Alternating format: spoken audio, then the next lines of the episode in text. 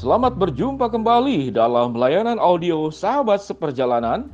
Hari ini adalah hari Selasa 24 November 2020. Tema renungan dan satu saat teduh kita yaitu berjudul Prasangka Baik dan Prasangka Buruk. Prasangka baik dan prasangka buruk. Firman Tuhan terambil dalam Filipi pasal yang keempat ayat yang ke-8. Demikian bunyi firman Tuhan.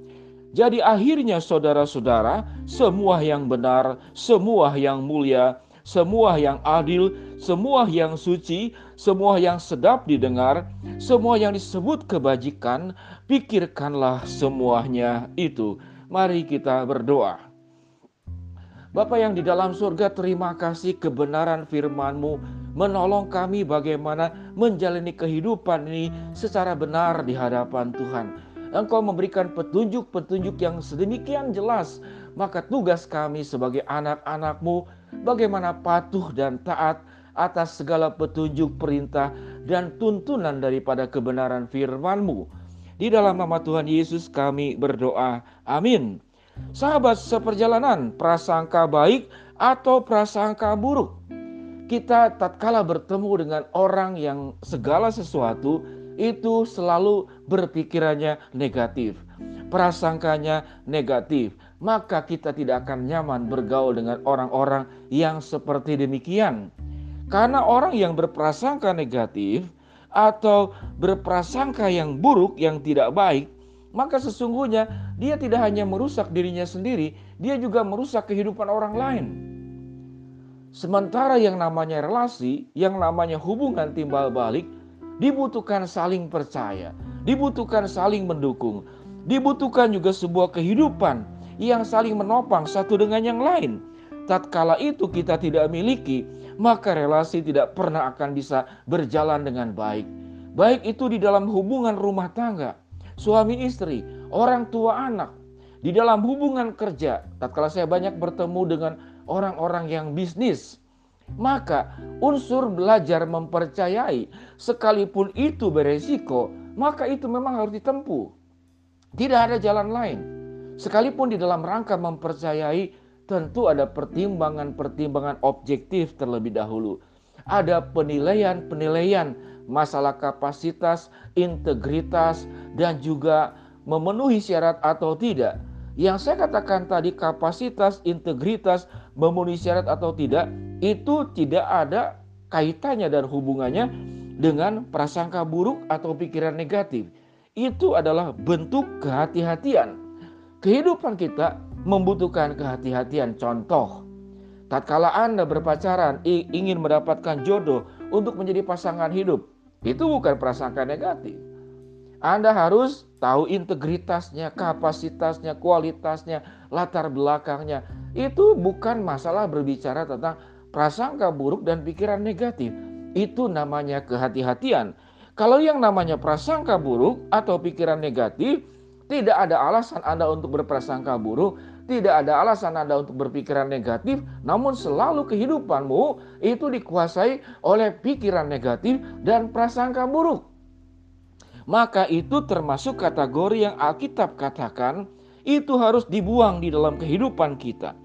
Alkitab mengajarkan jadi akhirnya saudara-saudara, semua yang benar, semua yang mulia, semua yang adil, semua yang suci, semua yang sedap didengar, semua yang disebut dengan kebajikan, pikirkanlah semuanya itu. Ini perintah Allah. Jadi perintah Allah sangat jelas Pikiran-pikiran negatif, prasangka buruk itu tidak seyogianya ada di dalam kehidupan kita, ada di pikiranmu, ada di hatimu, yang kemudian tatkala itu ada di pikiran dan ada di hatimu, itu akan mencuat lewat kata-katamu, lewat tindakanmu. Engkau sulit mempercayai orang, bahkan orang yang terdekat sekalipun, yang punya maksud baik kepada dirimu, yang mencintaimu, yang melindungi, menirumu, engkau juga berprasangka buruk dan berpikiran negatif kepada dirinya. Memang ada banyak penyebab mengapa seseorang bisa berprasangka negatif, berpikiran negatif atau berprasangka buruk. Biasanya karena pergaulan atau karena lingkungan. Kalau kita hidup di dalam lingkungan orangnya pikirannya negatif, prasangkanya selalu buruk, lama-lama kita akan menjadi sama dengan orang seperti demikian. Ada satu pepatah mengatakan bahwa burung itu burung yang sama akan bertengger di dahan yang sama. Burung yang sama akan bertengger di dahan yang sama. Jadi tergantung Anda itu bergaul. Kalau Anda bergaul dengan ayam, lama-lama Anda pet-pet-petok. Kalau Anda bergaul dengan kambing, lama-lama suara kambing yang Anda keluarkan. Kalau Anda bergaul dengan ular, lama-lama suaramu mendesis seperti ular. Jadi pergaulan itu berpengaruh. Pergaulan yang buruk itu merusakkan kebiasaan yang baik. Sahabat seperjalanan yang dikasih Tuhan di dalam Mazmur pasal 1.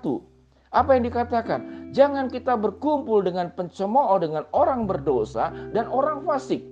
Tetapi yang kesukaannya ialah Taurat Tuhan yang merenungkan Taurat itu siang malam. Yang tidak layu daunnya, apa saja yang dibuatnya berhasil dan buahnya selalu akan tumbuh di musimnya. Sahabat seperjalanan yang dikasih Tuhan, firman Tuhan sudah memberikan banyak panduan-panduan dalam kehidupan kita. Mari kita sekarang belajar bagaimana mengatasi pikiran negatif.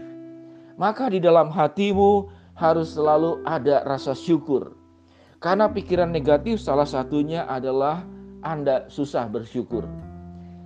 Tatkala melihat orang berhasil, wah jangan-jangan dia mencuri, wah dia jangan-jangan pakai dukun, wah jangan-jangan dia pakai guna-guna. Wah, jangan-jangan. Maka itu pikiran negatif. Waktu lihat orang berhasil. Bagaimana mengatasi pikiran negatif? Jauhkan hidup dari bersaing. Hidup bersaing tidak pernah akan membahagiakanmu.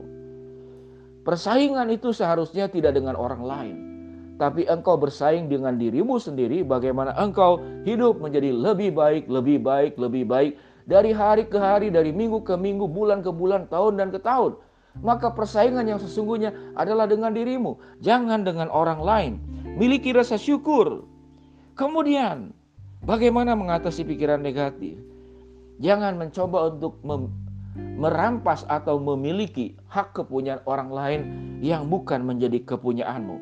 Sesungguhnya pikiran negatif, prasangka buruk, biasanya berangkat daripada dosa-dosa keserakahan dosa-dosa kepemilikan, ingin mengambil sesuatu yang bukan yang ada pada dirimu. Dosa-dosa engkau tidak menghargai anugerah dan berkat Tuhan yang ada di dalam dirimu. Sehingga rasa syukur di dalam dirimu itu menjadi jauh dalam kehidupanmu. Tatkala rasa syukur jauh dari kehidupanmu, engkau sulit untuk memiliki pikiran yang positif. Engkau sulit untuk memiliki prasangka yang baik Sahabat seperjalanan yang dikasih Tuhan, akibat berprasangka buruk itu memiliki dua hal.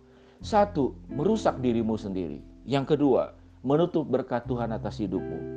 Sahabat seperjalanan yang dikasih Tuhan, kalau engkau punya prasangka negatif, pikiran negatif, prasangka yang selalu buruk, engkau merusak dirimu sendiri, merusak juga orang lain, merusak juga lingkungan. Dan engkau juga menutup berkat Tuhan atas hidupmu.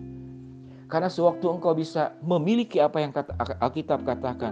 Jadi akhirnya saudara-saudara, semua yang benar, semua yang mulia, semua yang adil, semua yang suci, semua yang sedap didengar, semua disebut dengan kebajikan, pikirkanlah semuanya itu. Ini adalah awal daripada berkat Allah itu tercurah ke dalam kehidupanmu. Alkitab mengatakan, bukankah berkat Tuhan itu hadir tatkala engkau hidup di dalam kerukunan Bagian ini juga engkau harus hidup di dalam kerukunan bersama dengan kebenaran firman Allah. Engkau rukun dengan Allah, engkau rukun dengan kebenaran firman Allah, maka Tuhan akan memberkatimu. Sahabat seperjalanan, mulai hari ini katakan, biarlah aku membuang prasangka buruk dan pikiran negatif dan firman Tuhan yang dikatakan dalam Filipi pasal 4 ayat ke-8 terjadi dalam kehidupan kami dan menjadi milik kami.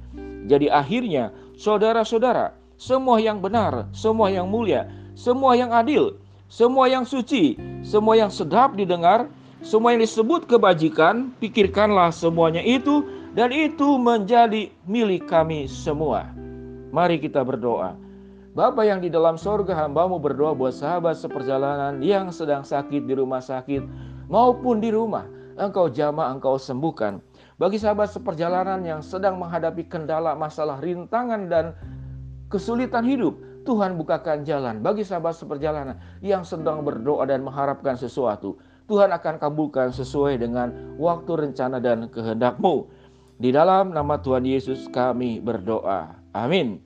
Shalom sahabat seperjalanan, milikilah prasangka yang baik, pikiran yang positif, sebagaimana yang tercantum dalam Filipi 4 ayat yang ke-8. Shalom, selamat beraktivitas, Tuhan memberkati.